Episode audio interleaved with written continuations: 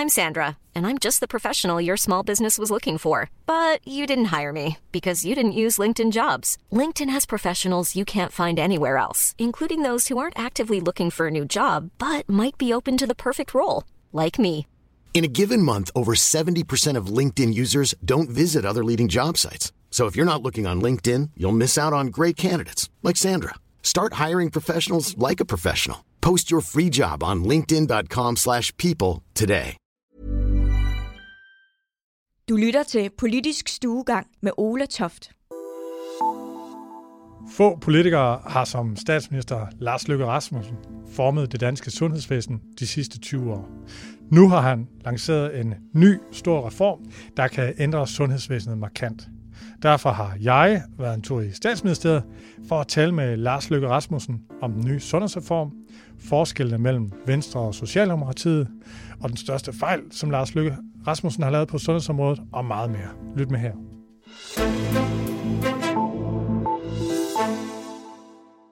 Altinget lancerer et undervisningsforløb om ledelse i sundhedsvæsenet. Over seks moduler kan du stifte bekendtskab med ledelsesteorier, møde erfarne rådgivere og arbejde konkret med ledelsesudfordringer. Vil du vide mere om forløbet, så gå ind på altinget.dk-kursus. Så vil jeg gerne byde velkommen til Altingets Sundhedspodcast. Hvis det runger lidt mere, end det plejer, så er det fordi, vi er gået over i statsministeriet. Og statsminister Lars Løkke Rasmussen, tak fordi I måtte komme forbi. I er meget velkomne. Og lad os nu starte med at tale om den sundhedsreform, du netop har, har fremlagt. Det er jo sådan et uh, gammelt uh, journalisttrik, at man starter med et uh, blødt spørgsmål, inden de sådan mere ubehagelige kommer. Så nu starter med at spørge, uh, hvad håber du, man siger om den her sundhedsreform, i den bliver implementeret om 10 år? Hvad folk vil, vil kendetegne den med? Jamen helt grundlæggende håber jeg, at man siger, at det var klogt og udtryk for rettidig omhu, øh, fordi det var den justering af vores måde at organisere vores sundhedsvæsen på, og, og en introduktion af nogle spilleregler, der gjorde, at den positive udvikling, der har været i sundhedsvæsenet de sidste 10 år, med højere overlevelsesrater på de livstruende øh, sygdomme, den kunne øh, fortsætte og ligesom gribe øh, de nye udfordringer, nemlig at der kommer langt flere ældre, der kommer langt flere kronikere. Øh, så den var med til at skabe den her balance mellem øh, nærhed øh, og kvalitet, fordi i, i nogle sammenhæng er nærhed kvalitet, og i andre sammenhæng der er det en kvalitet at komme langt væk til specialisterne. Øh, den sikrede, at vi kunne følge med ressourcemæssigt, altså øh, fagligt og, øh, og økonomisk. Øh, så jeg håber sådan set bare, at man, man om 10 år altså vil have en oplevelse af, at vi fortsat har et godt sundhedsvæsen, øh, gerne bedre end det er nu, og så tror jeg simpelthen ikke, folk vil tænke videre over, at det havde med det her at gøre. Altså, ligesom det er vel også de færreste, der sådan går dagligt og tænker på, at når det i dag er næsten hver andet overlever kraft mod kun, øh, eller to ud af tre næsten mod øh, kun halvdelen, der er blevet sundhedsminister, så skyldes det amternes nedlæggelse og ny specialplanlægning og alt det andet, vi har gjort. Det, det tænker folk nok ikke så meget over. Nej, altså mange refererer jo tit til øh, strukturreform, hvor man nedlærer amterne som et, et vendepunkt i forhold til, øh, at man blev mere specialiseret og øgede kvaliteten på sy- sygehusene. Men reformen den består jo af rigtig mange, både store og, en, og mange mindre tiltag. Vi kan ikke nå at snakke dem alle. Hvis du nu skulle udpege de tre vigtigste, hvilke tre Jamen det vigtigste er jo, at vi øh, går i gang med at opbygge øh, mere kvalitet og mere volumen i det nære sundhedsvæsen. Øh, flere læger, øh, større kommunalt ansvar, nye sundhedshuse, sundhedsstyrelse, som i højere grad også får noget at skulle have sagt i forhold til det nære sundhedstilbud, øh, sådan at det også bliver evidensbaseret. Øh, og ikke i gåsøjne tilfældigt. Altså det er jo det vigtigste. Og, øh, og der er så meget mere end tre ting nede bagved, der gør, at det her kan lade sig gøre. Men det er jo det, løfter det vigtigste. Ikke? Og så synes jeg, en anden meget, meget vigtig ting, det er, at vi på nogle centrale strækninger tager et stærkere fælles ansvar for, at alle patienter, uanset hvor de bor, får en ensartet og øh, høj kvalitetsbehandling. Øh, nu nævnte du, at Sundhedsstyrelsen ligesom skulle øh, sætte, lave den her kvalitetsplan. Øh, regionerne har man jo gjort det samme, eller sygehusene, øh, hvor Sundhedsstyrelsen fik flere beføjelser. Og regioner har jo ligesom kunne presse ved at sige, at hvis I ikke klarer det her, så bliver I lukket. Hvordan vil du presse kommunerne, hvis de ikke øh, leverer? Fordi man kan jo ikke tro med at lukke kommunerne, kan man ikke? Nej, men jeg mener heller ikke, det er truslen om at lukke regionerne, der har drevet det her. Øh, det er vel almindelig respekt for landets øh, love, ikke? Øh, og, og, og, og det er jo rigtigt, at, at noget af det, som har drevet en positiv udvikling frem på, på, på, på sundhedsvæsenet, i sundhedsvæsenet, som, som patienter nok ikke almindeligvis har øje for, det er jo, at vi, da vi lavede regionerne, lukkede amterne, gav flere muskler til Sundhedsstyrelsen. Øh, altså en gang i øh, slut 90'erne, der opererede vi for lungekancer på 90 forskellige adresser i Danmark. Øh, nu er vi nede på vel en tre håndfulde. Alle kan huske sagerne fra Bornholm, tror jeg, hvor man øh, helt unødigt fjernede bryster på cancersyge kvinder, fordi man ikke havde kompetencen til at lave brystbevarende kirurgi. Det var det, der gjorde, at vi sagde, at vi er nødt til at kunne sætte en højere faglig standard til, hvad skal der til, for at man har et givet speciale. Både i personalekompetencer, men også i patientvolumen, øvelse gør mester. Og, og det er jo blevet respekteret, øh, fordi sådan er det nu engang i, i, i et land som Danmark, at når vi laver love og øh, standarder, øh, og med autorisationsordninger og alt muligt andet, så flytter vi øh, tingene. Og, øh, og det er jo det samme, vi nu skal i gang med i forhold til det nære øh, sundhedsvæsen. Vi skal tage det lidt gelinde, fordi øh, det her hviler jo på nogle forudsætninger, som skal bygges op, før man kan sætte det her fuldt igennem. Altså man kan jo ikke stille krav til nogen, hvis ikke de er der, altså så der skal være noget mere personale. Man kan jo heller ikke stille krav, der rækker ud over det, folk har kompetencer til, og derfor så skal der ske en, øh, en, øh, altså en faglig oprustning der, derude. Men, men drivmidlet, øh, det er jo det samme som det, vi så med specialplanlægning. Vi kommer ind på nogle flere detaljer i, i, i sundhedsformen, men nu er reformen blevet lanceret, og der har været mange reaktioner. Altså øh, nogle positive, øh, nogle negative, nogle bekymrede. Man kan sige, formand for lægeforeningen, han, han udtrykte en frygt for, at, at reformen den er så omfattende, at i en årrække så vil den fjerne fokus fra de her meget konkrete problemer med overbelægning, øh, underfinansiering og, og psykiatri, som mange mener halter. Hvad, hvad tænker du om sådan en frygt, som der bliver udtrykt? Jamen, det er jeg ikke enig med ham i. Øh, snart tværtimod, fordi den her sætter øh, reform og arbejdet med den sætter et fokus på de her ting. Og sådan set gør meget ud af øh, at sikre, at den her reform er anderledes end den sidste. Altså, den store strukturreform, vi lavede for år tilbage, det handlede heller ikke kun om sundhed. Det var det, der drev det med at lukke amterne, men det handlede om alt. Og der var jo altså i 10.000 viser, er der 10.000 viser offentlige ansatte, der fik forændret deres øh, ansættelsesforhold. De var ansat, troede de, i Græske Leje Kommune, og så pludselig var de ansat i Gribskov, eller de var ansat i Frederiksborg Amt, og pludselig var de ansat i Helsingør Kommune.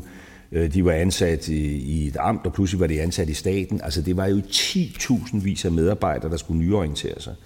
Her har vi jo forsøgt at gøre det så øh, gelinde, at vi sådan set respekterer øh, altings øh, tilstand næsten og ud af de vel 140.000, der arbejder i den her sektor, så er der måske en 500-800, som bliver altså berørt på den måde, at de sidder og laver jordforurening i Viborg, og, og så skal de måske gøre det hos Miljøstyrelsen i Aalborg.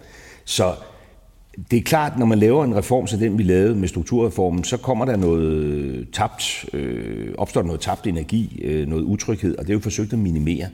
Så det her er jo altså jeg bruger selv ordet reform, og det er måske en fejl. Altså i min egen optik er det her mere en udviklingsplan. Altså med afsæt i det, vi kender, og uden at rokke for meget ved det, bygger vi ud og bygger ovenpå og siger, at den vækst, der kommer de kommende år, fordi der skal bruges flere penge på sundhed, der skal ansættes flere personale, der skal uddannes flere personale, det skal vi, Øh, det er jo ikke øh, enten eller, men det skal vi i høj grad sikre er noget, der sker ude i det, i det nære. Så øh, dem, der arbejder inde på sygehusene i dag, Ja, de bliver jo ved med at arbejde inde på sygehusene med, med de samme øh, opgaver, men vi bygger, vi bygger ud. Og derfor er jeg ikke så nervøs øh, for, for altså produktionstab og reformlammelse og hvad ord man ellers bruger. Nu er der jo kan man sige, meget kant i forhold til nogle af, af strukturændringer, men det, der generelt er enighed om, det er, at der skal ske en bevægelse væk fra sygehusene, og det kunne også være godt, hvis man blev bedre til at forebygge indlæggelser. Der har jo sat et konkret mål om, at 500.000 færre øh, ambulante besøg på sygehusene, og så en reduktion på, jeg mener, det var 40.000 indlæggelser 2025. Der er der bare nogen, der siger, at vi mangler rigtig meget hænder. Inden den kapacitet bliver bygget op, så bliver det rigtig svært. Øh, PLO øh, har jo en analyse, der siger, at antallet af praktiserende læger, øh, som jo er rigtig vigtigt for den her form, det kommer faktisk til at falde øh, de næste par år, før det begynder at stige igen. Er 2025, er det så ikke lige ambitiøst nok i, i forhold til de tal, jeg nævnte før?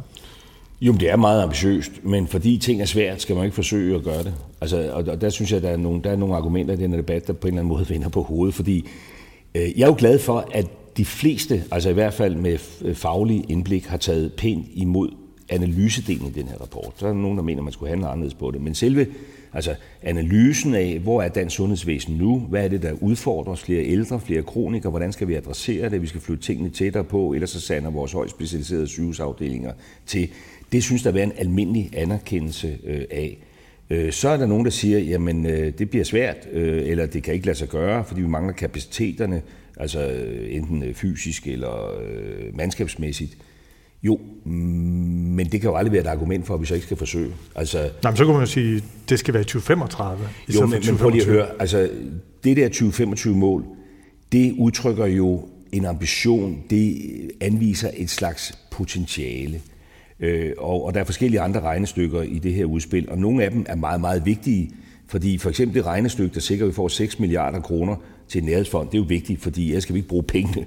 Vel, det her, det er jo et udtryk for, at hvis vi lykkes med at opbygge mere kapacitet og nære sundhedsvæsen og få en bedre arbejdsfordeling mellem øh, sygehus og almen praksis og kommuner, så er der det her potentiale, som Sundhedsstyrelsen har beregnet. Og det svarer sig til en opgavemængde, altså en DRG-værdi på 2 milliarder kroner, som øh, kan løftes ud. Og så vil nogen sige, mangler de så i sygehus? Det gør de jo ikke, fordi at det her det er jo en kage, der desværre vokser. Altså, vi har brugt 48,5 milliarder kroner i faste kroner på sundhedsvæsenet mere end i 2001, og vi kommer også til fremover. Så det er jo ikke noget med at tage noget fra nogen og flytte et andet sted hen. Det er virkelig noget at gøre med, hvor, altså, øh, den, den øgede økonomi, vi har i sundhedsvæsenet, og det øgede antal medarbejdere, hvor, hvor skal de placeres? Og der er der det her perspektiv i, at vi kan flytte alt andet lige for 2 milliarder sygehusbehandling ud i det nære. Det er jo ikke sådan, at hvis vi så kun får flyttet for 1,8, så falder det her fra hinanden. Øhm, fordi det er jo ikke noget med at skulle spare og trække ud. Altså, det er et spørgsmål om, hvordan bruger vi pengene Den fremtidige vækst. Ja. Så og, og jeg er helt enig i, at for at kunne nå de der målsætninger, der er der nogle forudsætninger, der skal indfries. Øh, men det er også derfor, det er en samlet reform. Fordi hvis man bare havde målsætningen, og så ville man jo aldrig nå den, vel? Hvis man bare havde nogle af handlingerne, altså vi uddanner flere sygeplejersker, vi uddanner mere til almen praksis, uden at have et perspektiv, hvorfor man gjorde det, så vil der ikke komme retning på. Og det er jo derfor, at det her er altså et samlet bud på at gøre rigtig mange ting på samme tid, som skal trække sundhedsvæsenet i en bestemt retning. Så har vi sagt, øh, der er mulighed for, at man kan nå derhen. Det kan være, at man ikke når helt derhen, men så skal man jo ikke lade være alligevel. Det kan være, at man når længere, og så er det jo bare bedre. Ikke? Okay. De 21 sundhedsfællesskaber, det er en af de store nyskabelser i reformen. Her skal der sidde borgmestre, folk fra sygehusene og almen praksis, og de skal så sikre bedre øh, sammenhæng for patienternes vej rundt mellem egen læge og sygehus og så de her kommunale sundhedstilbud. Kan du fortælle, hvad det de skal gøre fremadrettet, som de ikke gør så meget i dag? Der er jo to niveauer i det her sundhedsfællesskab. Både et, øh, et, øh, et fagligt og et, øh, og et politisk, og de skal gøre lidt forskellige ting. Øh, først lidt om perspektivet. Jamen, det er jo sådan, at mange patienter og pårørende jo desværre oplever, at den her, man kunne kalde det patientrejsen, øh, den bliver afbrudt. Der er ventestationer undervejs, og nogle gange bliver man sendt tilbage til start. Det kommer i mange, mange former. Det kan være øh, den her situation, hvor den ældre øh, medicinske patient udskrives til en kommune, der i virkeligheden ikke står helt klart, øh, og ikke kan samle op, og så ender det i en genindlæggelse. Det kan være altså helt lavpraktisk øh, den øh, patient, der har haft øh, hoftebrud, øh, og som bliver sendt hjem, uden at kommunen i tilstrækkelig omfang har fået øh, nyindrettet hjemmet og lavet hjælpemidler, så man kan klare sig, og så falder man på badeværelset tre dage efter og brækker en anden hofte. Det kan være øh, den hjerteopererede, øh, som har brug for, at der er noget efterfølgende hjerterehabilitering, øh, noget bistand til kostomlægning og motion, øh, som ikke er der. Altså, og det er bare for at sige, at, at, at, at hvis man er, er patient, så er det jo ikke noget, øh, der bare så er det fikset på sygehuset, så er det klaret. Hvis man er kroniker, hvis man er ældre medicinsk patient, hvis man tager nogle af de nye øh, store, desværre folkesygdomme, angst, depression, øh, stress, så er det jo ikke bare altså sundhed, øh, så kan det være noget, der i virkeligheden knytter sig op på socialpolitik eller uddannelsespolitik. Og derfor er grundtanken jo, at vi skal have kommunerne mere på banen. Det gjorde vi allerede med den første reform, øh, hvor kommunerne for første gang fik et egentligt ansvar for sundhedspolitikken, noget medfinansiering og blev skrevet ind i sundhedsloven. Nu skal den rolle udbygges. Og der skal bygges bedre bro mellem det, der sker på sygehusene, det, der sker i almindelig praksis og det, der sker i øh, kommunerne. Derfor det her fællesskab. Det skal jo først og fremmest være drevet noget faglighed, og der er jo gode eksempler på det derude. Tag så noget som Akutteam Esbjerg, hvor man jo sådan set har arbejdet meget, meget målrettet med, at sygeplejerskerne på Esbjerg sygehus kan række helt ud i øh, det kommunale øh, tilbud. Det så viser, at der er masser af barriere, datadeling, forskellige IT-platformer og andet. Det er jo det, der skal rives ned. Jeg var på Slagelse den anden dag, hvor man kører et pilotforsøg øh, med, med Slagelse og Sorø kommuner, hvor man mødes til tavlemøder hver 14. dag og simpelthen med systematik får talt om, hvor mange genindlæggelser har vi? Er der et mønster i det? Altså, hvad er det, der gør, øh, at, at, at de, de opstår? Øh, skal vi lave vores udskrivningsprocedurer om? Øh, er der nogle krav, der ikke er indfriet ude i kommunerne til, at vi kan have den udskrivningspraksis, vi har? Så, så det, er jo, det er jo det, vi ønsker at sætte i, i system. Det er allerede på vej. Og, og, og det er jo ligesom det der filosofien bag det her. Jeg sidder jo ikke og opfinder øh, nye behov, eller for så vidt nye løsninger. Jeg siger, der er en bevægelse på vej. Jeg vil gerne sætte mere strøm til. Jeg vil gerne have, det går hurtigere. Fuldstændig ligesom da vi lavede regionerne. Der var der jo også en forsigtig bevægelse på vej i retning af, øvelse gør mester, vi skal nok ikke operere de mest komplicerede øh, operationstyper alle steder. Det var, men det var en bevægelse, der hvilede på frivillighed. Øh, og der sagde vi, hvis vi, hvis vi skal det til at gå stærkere, så skal der investeres flere penge i supersygehuse, Sundhedsstyrelsen skal have mere muskelkraft, den øh, geografi, man planlægger i, skal være større. Da jeg selv var amtsborgmester, der sad jeg jo og tænkte Frederiksborg Amt, altså jeg sad faktisk og arbejdede med at tage hjerteoperationer tilbage fra Københavns Amt, for jeg tænkte, hvorfor kan vi ikke bruge vores egen penge i Nordsjælland? Ikke? Det var jo, altså, helt ærligt, selvkritisk, gag, gag men det gav jo mening, når man var amtsborgmester i Frederiksborg Amt. Og det er jo sådan set det samme her. Der er en almindelig enighed om, at vi skal bevæge os den vej, men så kan vi lige så godt sætte det i system og sætte strøm på.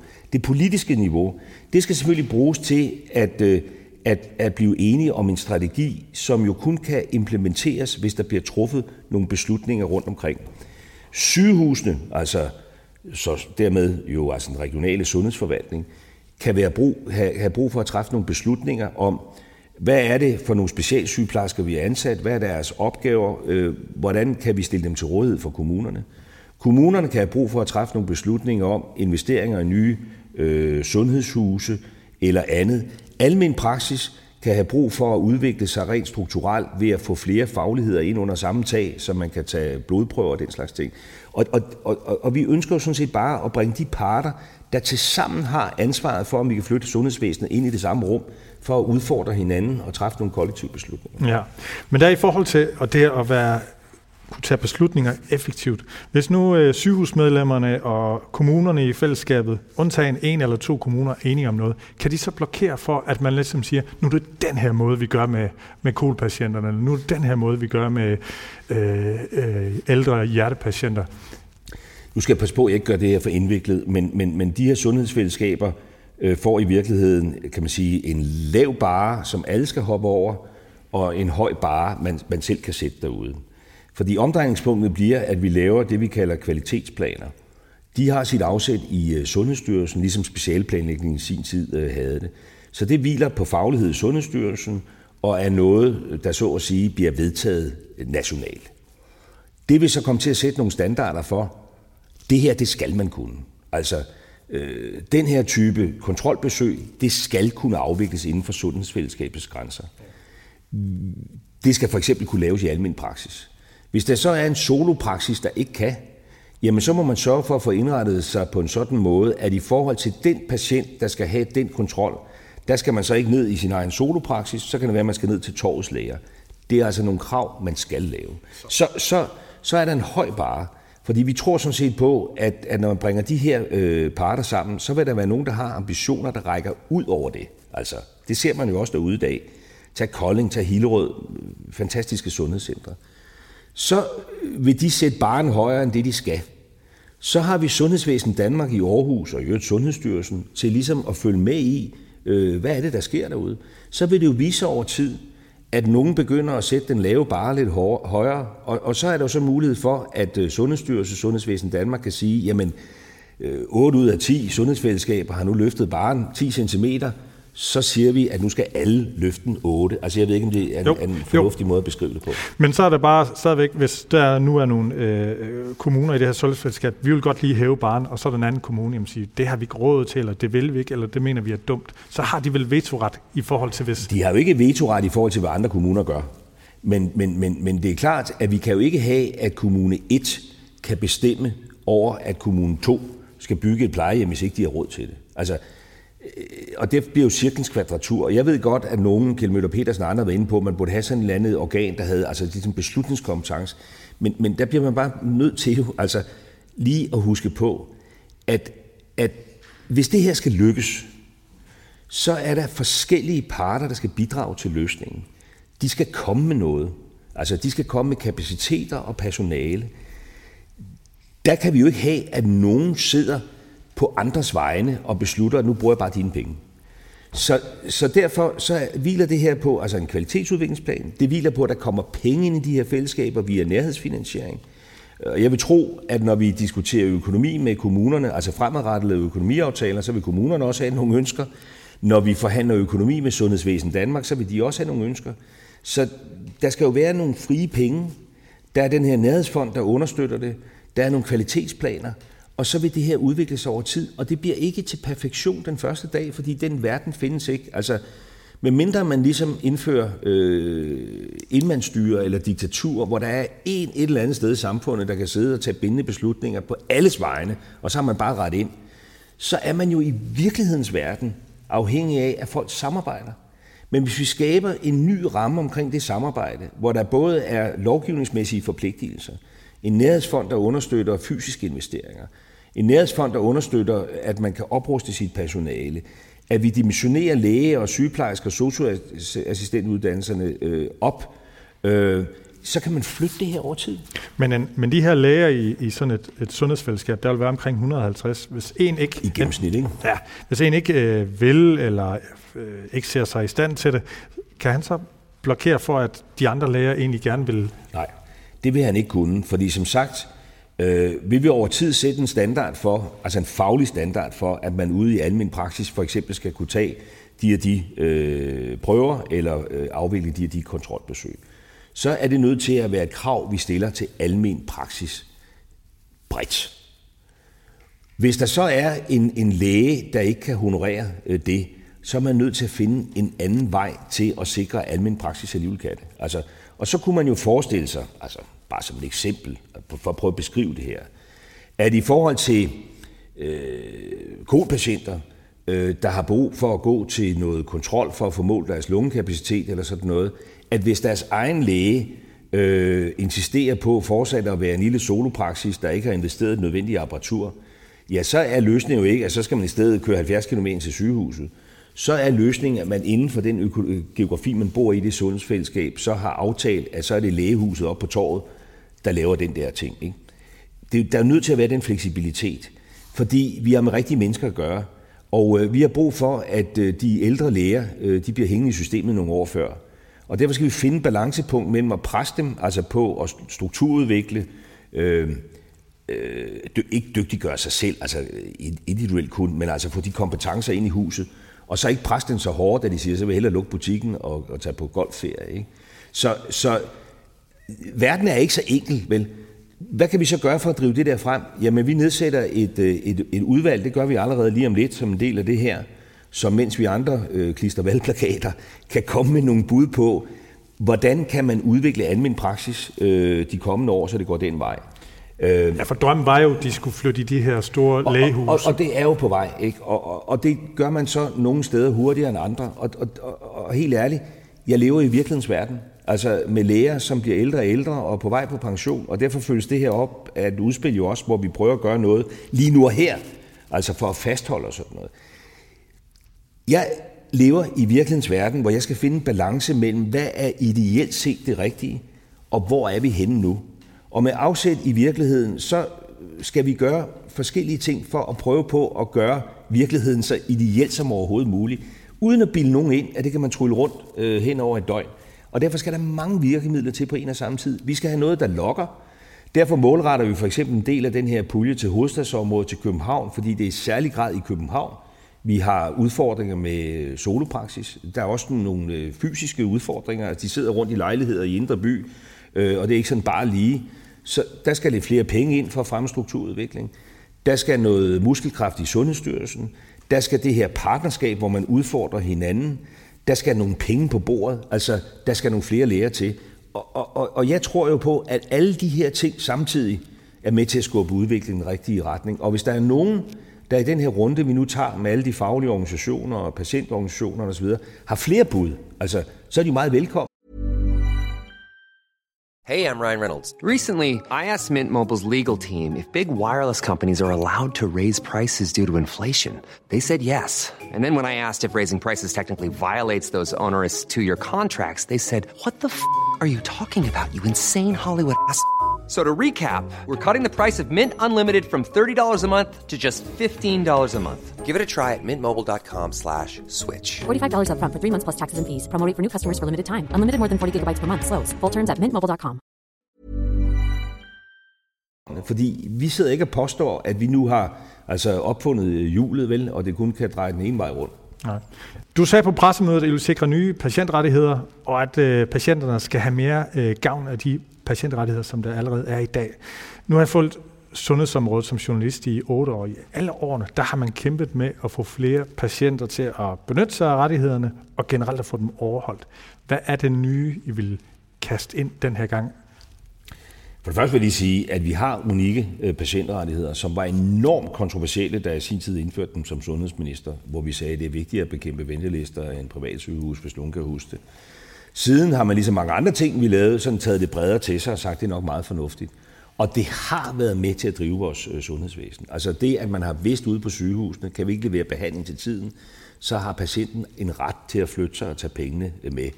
Øh, for mig har det aldrig selvstændigt været en målsætning, at alle skal gøre brug af den her ret. Jeg er sådan set mest optaget af, at folk bliver behandlet til tiden. Øh, Og der er bare det ved det, at hvis du øh, ligesom, øh, man skal jo passe på billeder her, men altså, hvis, hvis du kan gå ind i en butik øh, og tro med, at hvis ikke du får god service, så går du ind hos naboen og bruger dine penge der, så opper det, ikke? Og det har været det vigtigste drivmiddel. Men jeg kan også få øje på, at der er noget social øh, uretfærdighed i det her system. Fordi den, den, den, altså, den meget ressourcestærke patient kender godt sine rettigheder. Øh, den ressourcesvage har det svært. Ja, men og, hvad er det, I vil gøre? Ja, et eksempel på det er, at når man for eksempel aflyser operationer på Skyby sygehus, øh, den sidste operative indgreb i et langt kræftbehandlingsforløb for eksempel, og stjælecentralen går ned, det kan jo ske, så aflyser man operationen, så sender man et brev, altså det var det, vi så før jul, hvor der står, at din operation er aflyst, du er indkaldt til en ny marts 2021. Så står der sikkert også noget om, at du har nogle principielle rettigheder. Så vil der være nogle patienter, der godt kan udleve den rettighed og sætte sig selv i bevægelse, men der vil også være nogen, der ikke kan. Og der vil vi gerne skærpe den her rettighed med en forpligtelse til, at sygehuset så ikke bare kan sige, at det er aflyst, kom igen om to år, du har en principiel rettighed, men at sygehusvæsenet også er nødt til at holde dig i hånden og være med til at afdække, vi har desværre aflyst din operation, der er først plads igen om to år, men du skal vide, at på NN sygehus et andet sted i Danmark, der er der plads. Altså så prøve at bringe det tættere på borgeren øh, på den måde. Det, det er et eksempel på en rettighed, vi gerne vil skærpe. Okay. Sådan mere grundlæggende i forhold til reformen. Øh, hvorfor tror du, den samlet set vil virke? Har I, er der andre lande, hvor at de ligesom har gjort det på den her måde, og der kan I se, at det virker, eller er det noget, I har rationaliseret jer frem til? Øh, du har jo dygtige folk i Sundhedsministeriet, sikkert du har træk på, men eller hvordan er I nået frem til, det er sådan her, vi gør? Jamen, jeg tror ikke, man kan finde øh, noget sted, øh, noget land i verden, hvor man siger, hold op, der fungerer sundhedsvæsenet bare øh, perfekt. Man kan finde forskellige bidrag forskellige steder. Altså for eksempel har nordmændene draget visse erfaringer med det med at trække patienterne direkte ind i styring af, af sundhedsvæsenet, øh, som jeg synes har noget logik for sig. Også når man snakker demokrati, det kommer jo i mange former. Og, og jeg tror måske, at nogle af de store patientorganisationer i virkeligheden er mindst lige så gode til at sætte sig i patientens sted, som øh, altså, øh, Venstre som parti eller Socialdemokratiet som parti. Så det er jo et bidrag. Nu er det næsten blevet trivielt at, at tale om kejser permanente, og det, jeg tror, det er 15 år siden, jeg selv har været der. Men, men det er jo også et eksempel på øh, en sundhedsorganisation, hvor man har altså organiseret øh, den primære sundhedssektor og, øh, og, og selve sygehusdriften i noget, der minder om en, en, en organisation. Men, men, men jeg kan ikke pege på et sted og sige, det, nu gør vi bare ligesom dem. Og det kan jeg blandt andet ikke, fordi vi faktisk på nogle felter er førende. Altså, vores patientrettigheder, de er helt unikke. Øh, de skal bare så efterleves lidt bedre i praksis, men de er unikke og er noget, man kopierer andre steder. Den strukturreform, vi lavede i sin tid, jamen, ja, det var jo den, som norske politikere og alle mulige andre tog ned for at se, hvordan gjorde I lige det der. Så, så der er jo, kan man sige, det er jo drevet af logik og drevet af faglige indspark. Altså, det her med at udvikle nære sundhedsvæsen øh, er jo ikke noget, jeg har fundet på. Det med sundhedsfællesskaberne, Kjell Møller Petersen har selv og andre været ude med nogle tanker, jeg tror, de kaldte det populationsklynger. Det tænkte jeg, det bliver nok svært at forklare på et pressemøde. Så kalder det sundhedsfællesskaber i stedet for. Men, men det hviler jo på noget fagligt indspark. Ja. Forebyggelse, det er faktisk øh, nævnt øh, 46 gange, eller ordet forebyggelse i udspillet. Men det er stort set kun rettet omkring øh, patienter, der er syge, at man gerne vil sikre, at de ikke bliver mere syge. Når man sådan ser på Twitter øh, og i den samfundsdebatten, så sundhedsprofessionelle er meget optaget. Kan ikke politikere godt prøve at fokusere mere på at forebygge, at folk overhovedet bliver syge? Det er der ikke ret meget om i udspillet. Jeg, jeg synes, jeg læste noget om, at der står, at, at Sundhedsstyrelsen skal sætte nogle kvalitetsstandarder for kommunerne, men ellers sådan større initiativer, der skal prøve at sikre, at vi danskere får en, øh, en sundere livsstil. Hvorfor er I gået udenom det? Tror I ikke, det virker, eller er det sådan, kan man sige, et ideologisk politisk valg? Det må danskerne altså selv tage stilling til at tage hånd om. Nej, altså jeg tror bestemt, det virker. Øh, men jeg synes, det er lidt en anden ting end det her. Fordi det her, det handler om vores sundhedsvæsen. Altså, Øh, og folk bliver syge, altså, og det gør de så uanset hvor meget øh, vi, øh, vi forebygger, og, og derfor hører jeg ikke til dem, der ligesom har abonnerer på det synspunkt, altså øh, lige uddybe det, der, der, der, der, der, der tror meget på, at man ligesom ved forebyggelse kan spare sig til et lavere sundhedsforbrug. Altså min egen læsning af det her, det er, at sundhedsvæsenet, det kommer til at bruge flere penge på, øh, uanset hvad. Øh, uanset hvor gode vi er til at forebygge, fordi at the end of the day, vi dør alle sammen. Altså, øh, det, det, gør vi bare. Altså, øh, og derfor vil vi alle sammen i et eller andet omfang altså få brug for syge, sygdomsbehandling og sundhedspleje og sådan noget. Og der er jo ingen grænser for, hvad vi kan. Det er jo det her, der hedder sund aldring. Altså. Ja, men jeg er helt med. Jeg er helt med. Jeg er helt med. Jeg vil bare sige, at, at, at uanset hvad, så bliver folk syge, og derfor har vi brug for at have et effektivt sundhedsvæsen. Og den her øvelse går jo ud på, og jeg har brugt det her billede før, benzin og motor. Ikke? Hvordan indretter vi motoren, så uanset hvor meget benzin, læs, penge og personale vi fylder på, så kører den længst muligt. Hvis vi bliver det billede, så kan man sige, at forebyggelse det handler så om, hvor langt skal vi køre. Altså fordi jo bedre vi forebygger, så skal vi køre mindre. Men uanset om vi skal køre langt eller kort, bruge meget eller lidt benzin, så er det en fordel, at motoren er trimmet. Forebyggelse kommer i mange former.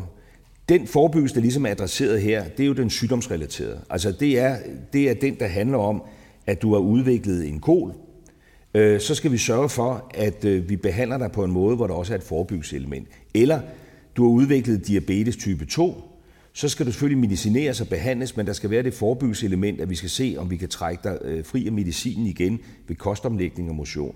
Det er ligesom det. Så anerkender jeg fuldt ud, at ved siden af det er der øh, altså en helt anden, men også relevant diskussion, der handler om, hvordan undgår vi, at folk får kål. Det handler for eksempel om rygning. Ja. 13.600. 100 procent. Det handler om rygning. Øh, og der har vi sat den målsætning, at vi skal have en røgfri generation i 2030, og jeg tror, hvis man jagter dansk politik udefra, kan man se, at den her regering i den sammensætning, den er nu, øh, der, er der, nogle, øh, der er der nogle ideologiske barriere. Jeg ved godt, hvad jeg personligt mener om den sag, øh, men det har bare ikke rigtig noget med det her at gøre. Det er noget med, du egentlig godt kunne se øh, fornuften i, øh, eller det, hvad nogen mener er fornuft i at øge tobakspriserne? Jeg vil tro, at vi kommer til at tale om det her øh, senere, og både i valgkamp og efter næste valgkamp. Men jeg vil bare sige, uanset altså, om man så øh, skruer op og ned for priserne, og man får øh, antallet af ryger til at gå ned, så er det bare et faktum, at der er folk, der har kol, og der er flere, der får kol. Og selvom vi forbød rygning i morgen ved lov, så er vi nogen, der allerede har røget så mange år, at man ikke kan garantere, at vi alligevel ikke vil blive syge. Og derfor giver det mening, altså uanset det, giver det jo mening at se på, hvordan håndterer vi så de kolpatienter. Og så anerkender jeg fuldt ud, at, at det også giver mening, altså at det også giver mening ved siden af det at sige, kan vi så gøre noget for at undgå, at der kommer flere øh, type 2-diabetikere, eller flere med rygerlunger, altså nu kan man også få kol uden at ryge, ikke? men altså, det er jo selvfølgelig øh, hovedårsagen til det. Godt.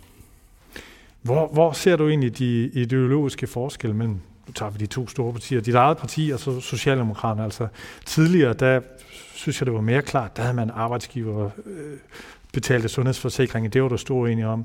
Brugerbetaling i sundhedsvæsenet, det var du fremme med et tidspunkt, måske man skulle til at betale ved egen læge. Det er der ingen, der taler om nu. Øh, behandlingsgarantien på en måned, den støtter Socialdemokraterne. For og imod, om privathospitaler skulle, skulle løse opgaver for det offentlige, fyldt rigtig meget. Det er sådan noget. Hvad er egentlig, hvis du kigger sådan på ideologien, den store forskel på, på Venstre og Socialdemokraterne? Jamen, jeg medgiver, at Socialdemokratiet har flyttet sig. Altså, for det tror jeg, at man helt øh, følelseskoldt må, må, må, må analysere sig frem til. Øh, fordi alle de redskaber, vi har taget brug for at gøre et godt dansk sundhedsvæsen bedre, øh, Øh, patienterne før systemet, øh, pengene følger patienten, øh, det udvidede frie sygehusvalg øh, og sådan noget, som de sådan set har været imod hver gang vi introducerede det, har de så øh, taget til sig, vel fordi det har vist sig at, øh, at virke at de har jo ikke taget det til sig med nogen stor passion. Altså, det er jo ikke andet end en uge siden, at den socialdemokratiske regionsformand i øh, Region Sjælland var ude at sige, at øh, vi skal rulle patientrettighederne baglæns. Altså, øh, så, så det er jo ikke kærlighed. Altså, det er vel en, en, øh, en tagen til sig, at det her øh, virker. Jeg lægger også mærke til, at når Socialdemokratiet planker vores slogan, mennesket før systemet, så bliver det til mennesker før systemer. Altså, og det kan man selvfølgelig sige, at det er semantikken, det er vel et, øh, et, et, et, et, et udtryk for, at de sådan ikke rigtig tager altså enkeltindividets øh, øh, parti. Ikke? Det bliver ligesom individerne op mod systemerne. Og, og det er nok forskellen. Altså, fordi jeg vil gerne helt tæt på at sige, at den enkelte patient er unik. Og det har provokeret mig i hele mit liv at opleve, hvordan ressourcestærke mennesker, der har friværdi i deres hus, eller råd til individuelle øh, sygehusforsikringer, har kunne få top-of-the-art øh, behandling og springe kø over, mens mennesker, som de er flest, altså bare har måttet stå og, og, og, og vente. Og, og der ønsker jeg at tage altså, den individuelle patients parti. Men, men går den ikke begge veje? Der var et, et folkemøde, hvor du, øh, jeg, jeg tror, det var et folkemøde, hvor du ude at sige, jamen, hvorfor ikke måske betale for at gå til sin egen læge 100-200 øh, kroner. Det snakker du ikke så meget om mere. Det kunne man jo godt måske tænke, at det er jo fordi, at Socialdemokraterne er helt imod. Det er jo fordi, at jeg er mest optaget af at tale om ting, der kan gennemføres i virkeligheden, eller har et eller andet for sig.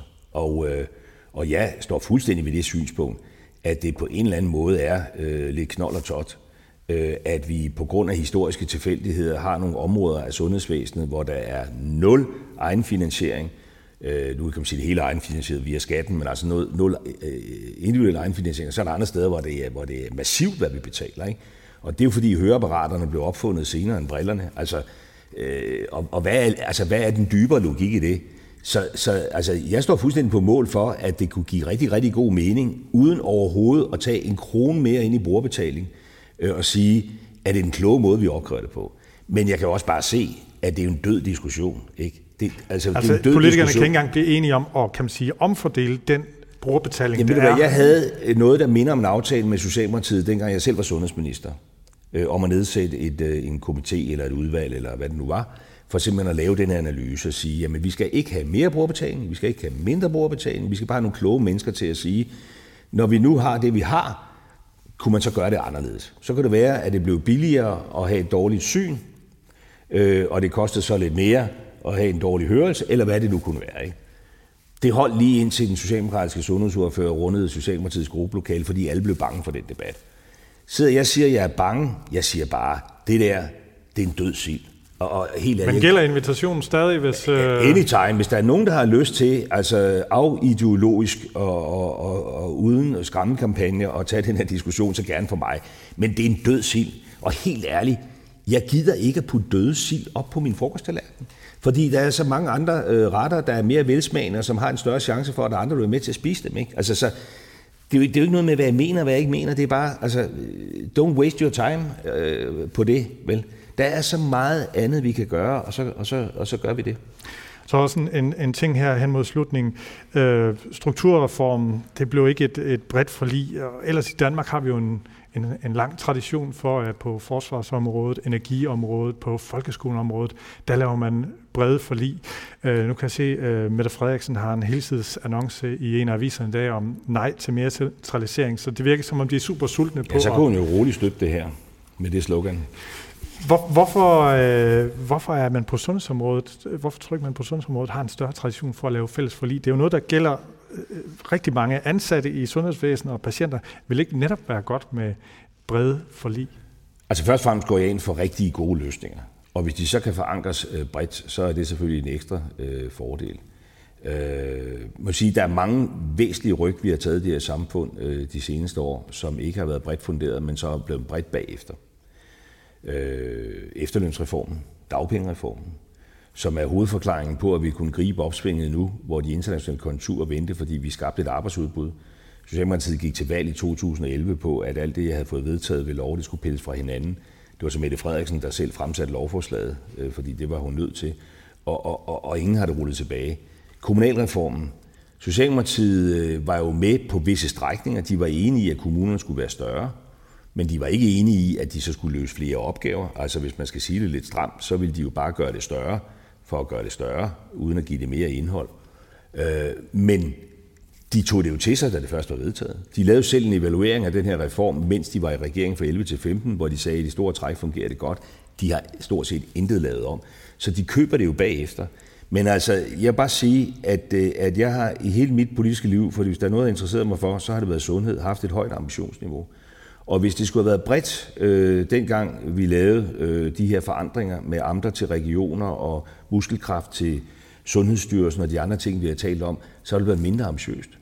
Og så havde vi ikke nået lige så langt, som vi er nået i dag. Og så glæder jeg mig over, at, at, at man jo bredt har taget det til sig. Altså, der er jo ingen efterfølgende socialdemokratisk regering, der har sagt, at det var en fejl at give øh, Sundhedsstyrelsen muskelkraft. Der er jo ingen, der har sagt, at det var en fejl, at regionerne ikke fik skatteudskrivningsret. Altså, der var ingen, der har sagt, at det var en kæmpe, kæmpe fejl at give patienterne individuelle rettigheder. De har, de har jo købt det med nogen forsinkelse. Men altså, jeg går efter de rigtige løsninger, og kan de blive brede, er det, er det godt. Og så tror jeg jo også, øh, at hvis man vil skrue ned for valgkampsretorikken, og det slogan, man opfandt, før vi præsenterede vores øh, udspil, det kan man jo også sidde og tænke over. Altså, øh, hvis man laver annoncer, før man har hørt, hvad vi foreslår, altså, så er det fordi, man på forhånd ligesom har sagt, vi gider ikke at lytte på, hvad I siger, vel?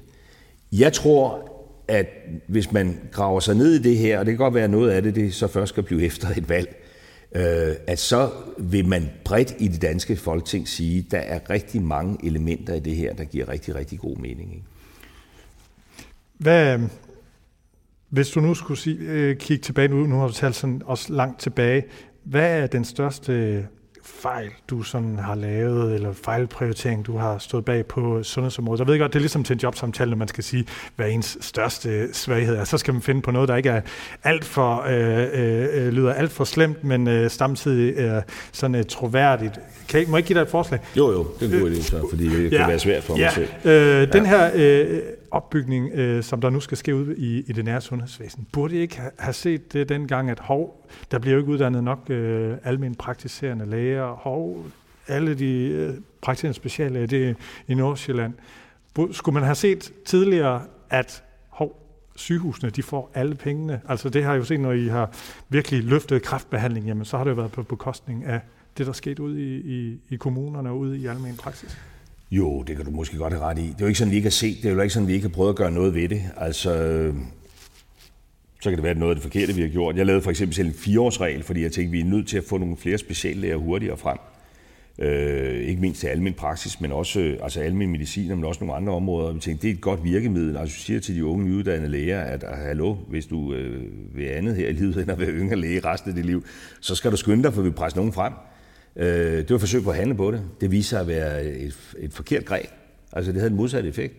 Øh, og noget af det, vi foreslår her øh, på fredag, øh, hvor vi kommer med et forslag til, altså en stribe forslag til, hvad kan vi gøre på den korte bane, fordi det, vi præsenterede i øh, spejlsagen, det er jo altså det, er jo det med motoren, hvordan skal den ideelt set skrues sammen, men det tager jo tid, ikke? Lige nu og her skal der også handles. Det vil være, at vi fjerner seksårsreglen, fordi det har faktisk viser, at den metode, vi brugte, den er forkert i forhold til vores, nå, vores mål. Men det er jo ikke samme som, at vi ikke havde set det før, vel?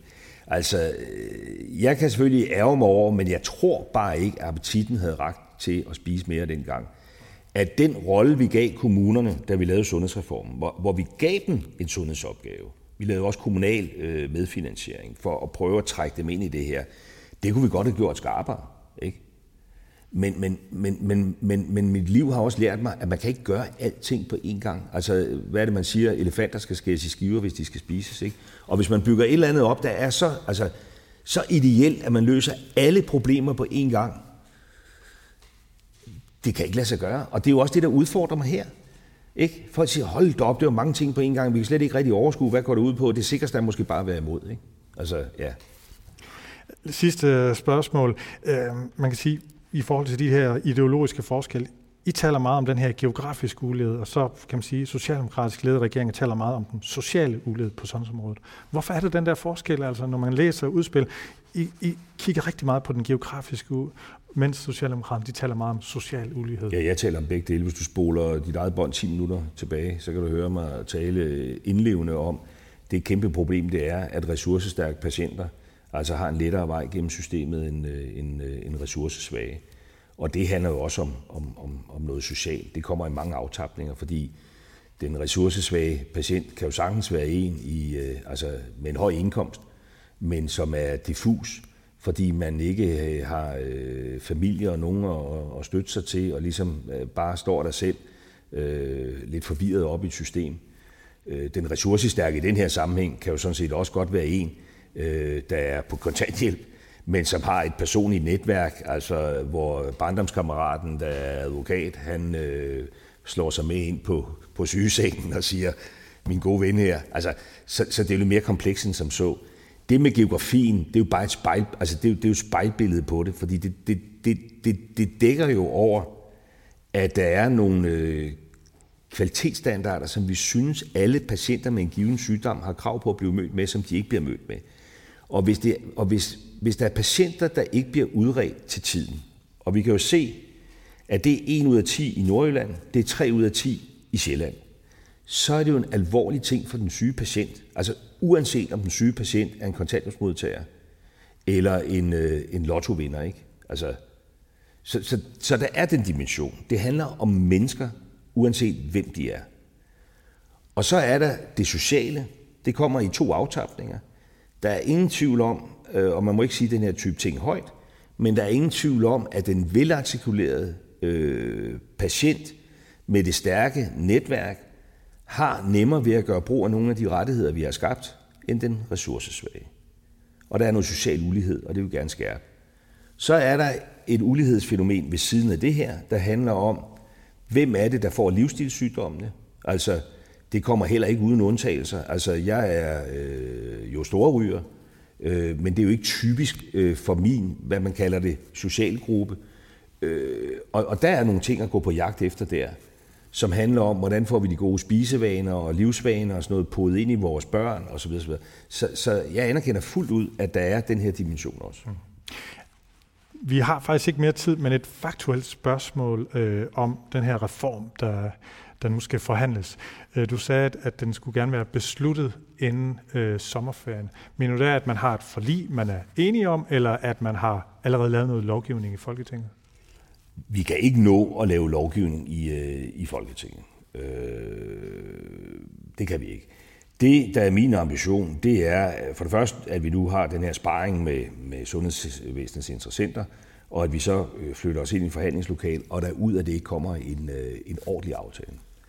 Som jeg ikke tror bare er sådan en følgende partier er enige om i det fulde at gennemføre regeringsudspil. Altså det vil undre mig meget hvis ikke nogen byder ind og siger, jamen det er godt nok, men så skal der ske det og hint, og fonden skal skrues anderledes sammen, og beslutningsorgan, hvad ved jeg. Det er jo det, vi skal forhandle. Det skal være godt og grundigt, og der skal ligge en, altså, en substantiel aftale. Den skal have den karakter, at hvis ikke det var, fordi der så skulle være et folketingsvalg, så skulle man kunne give den til vores embedsmænd og sige, hey, det er det aftalen, lav lige de nødvendige lovforslag og aktstykker. Det kan de så sidde og øve sig på, mens vi andre klister valgplakater. Ikke? Og så vil det være sådan, at øh, hvis det flertal, der laver den aftale, nu skal det findes først, at det også findes efter valget, jamen så kan man gå direkte over i at implementere det. Øh, så det vil komme på lovprogrammet i efteråret? Ja, altså det her handler jo om, at, at det skal på lovprogrammet i 1920, øh, altså fra øh, oktober 19 og frem til foråret 20 øh, så skal det jo være sådan, at øh, de her implementeringsudvalg, forberedelsesudvalg kan starte foråret efter, og så skal det her kunne træde i kraft øh, den 1. januar 2021, sådan at regionsrådene altså stopper et år før de ellers skulle. Men træde i kraft, det er jo vigtigt for mig at sige, det betyder jo, at den nye måde at planlægge sundhedsvæsenet på, så træder i kraft. Det er, jo ikke, det er jo ikke den dag, at så står der lige 25 nye sundhedshuse, og der kører 10-15 øh, flere ambulancer rundt, og der er 2.000 flere sygeplejersker og sådan noget. Det er der jo ikke. Men selve, altså, maskineriet skal være opsat, ikke? Yes. Lars Løkke Rasmussen, tak fordi I måtte komme. Tak fordi I måtte være med. Du har lyttet til Politisk Stuegang fra Altinget. Programmet er produceret af Henrik Axel Bugter, og din vært var Ole Toft. Hvis du er interesseret i flere historier om sundhedspolitik, kan du gå ind på altinget.dk-sundhed og blive abonnent. Du kan finde flere af Altingets podcast på altinget.dk-podcast.